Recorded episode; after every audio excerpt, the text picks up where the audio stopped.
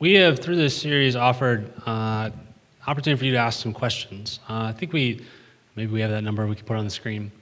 Because there's a lot of things as we walk through this series, as we walk through 1 Corinthians, that we could talk about, and we could probably spend 5 years on the book. And so as we walk through it and you come across some questions that you have, or maybe we talk through something and you're like, oh, I want to hear a little bit more about that.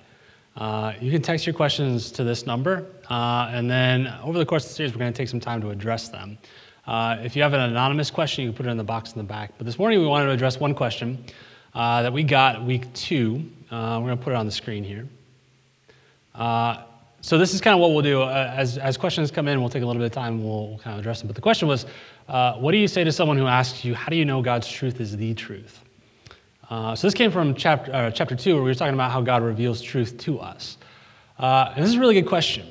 It's a good question in a number of ways, because one is it's thinking about how do I communicate the message of Jesus to people who don't agree with me, which is really, really good. But also, that's a really important question to ask.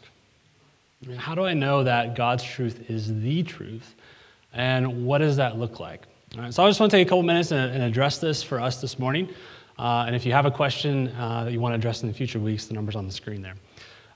So a couple things. As you think about this, how do I communicate with people who maybe would argue that God's truth is not the truth? Back in our Sharing Jesus series, we talked about 2 questions to ask when you're talking with someone to get a deeper understanding to avoid argument. And so I want to just use those 2 questions here, right? So the first question was, what do you mean? Right? So when you're talking with someone, they say, okay, how do you know that God's truth is the truth? Ask him, okay, what do you mean by the truth? So what do you actually mean by true? Like how and how do you know? So what do they use, or what do they look to for an authority? Because we all have an authority as it relates to truth. Some of us just haven't explored it. Because the question of what is true, if you think about it, if you just get a definition of that word, if you go to dictionary.com, search truth or true, it means something that corresponds with reality. In other words, what I see is what I get. And so when you think about, okay, what is true, does it correspond with reality? Now, if you want to argue that there isn't a reality that we can know, that is a whole other argument that is only going to lead you into despair, right? Because if I can't know what's true, or I can't know what's real, which there are some people who would say that reality is fundamentally unknowable, and so there is no truth. And I would encourage them to read Friedrich Nietzsche, because he's the guy who said God is dead, because his whole thing was if God is dead, there is no truth, and if there is no truth, then all we have is power.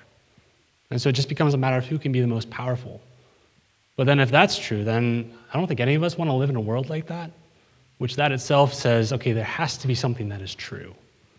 I have to somehow be able to determine what is real. And so as you're talking with someone, asking them, okay, how do you judge what's true? How do you judge what's real is a really important and crucial question to ask in that. But for us, as we think about, okay, so how do I know that God's truth is the truth? I just want to offer you a framework to think about this question. And that's the next slide here on the screen. Don't get freaked out. There's a lot happening in this chart. It's not that crazy. This is not a new question. In fact, in 300 AD, St. Augustine was asking the same question. How do you know what is true?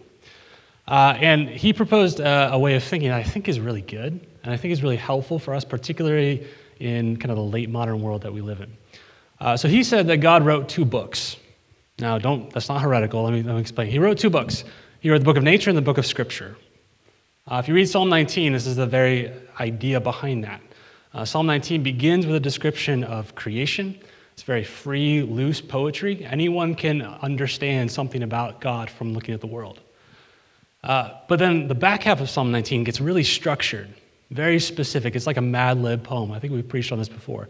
Because in Scripture, we find specific revelation of who God is. And what Augustine said is, nature and Scripture will never contradict, because God created both.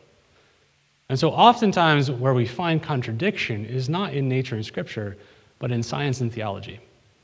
And what he means by that is that as we read scripture, we tend to build kind of a construct, okay, who is God and what is God like? And as we study nature, we begin to create science, which is our interpretation of nature. And so he said most times our conflict is with our interpretations. of science and theology. But where we will not find contradiction is in nature and Scripture. And so I think as you think about, okay, what is it that is true?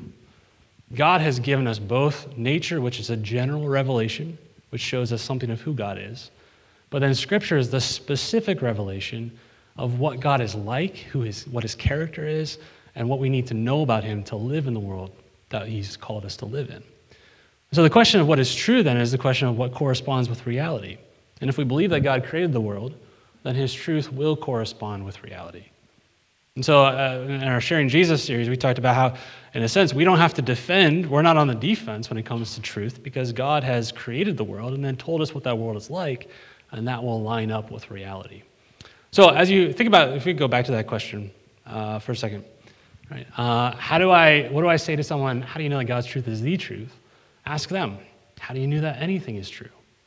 And what do you mean by truth? Like, how do you know that something is actually true? Because for followers of Jesus who believe that the Bible is true and that God created the world, those things are going to correspond. And when we find conflict between those things, the question for us is, okay, let's go back to the Scriptures and say, what is actually happening here? What is God actually revealed here? And let's search out nature. Let's search out the world that he's created and say, okay, how do these things line up? Because God created both of those things, and he's revealed truth to us. So I promised I was only going to take like 5 minutes on that. We could talk about that for a lot. If you have further questions about that or anything, I just want to encourage you to don't be afraid to text the question in, because we're going to really take time over the next couple of weeks, especially as we get into some things, to talk specifically about some things. But I think that's a really helpful framework where oftentimes we feel like we have to fight for truth, but God has revealed truth, and we just have to find it.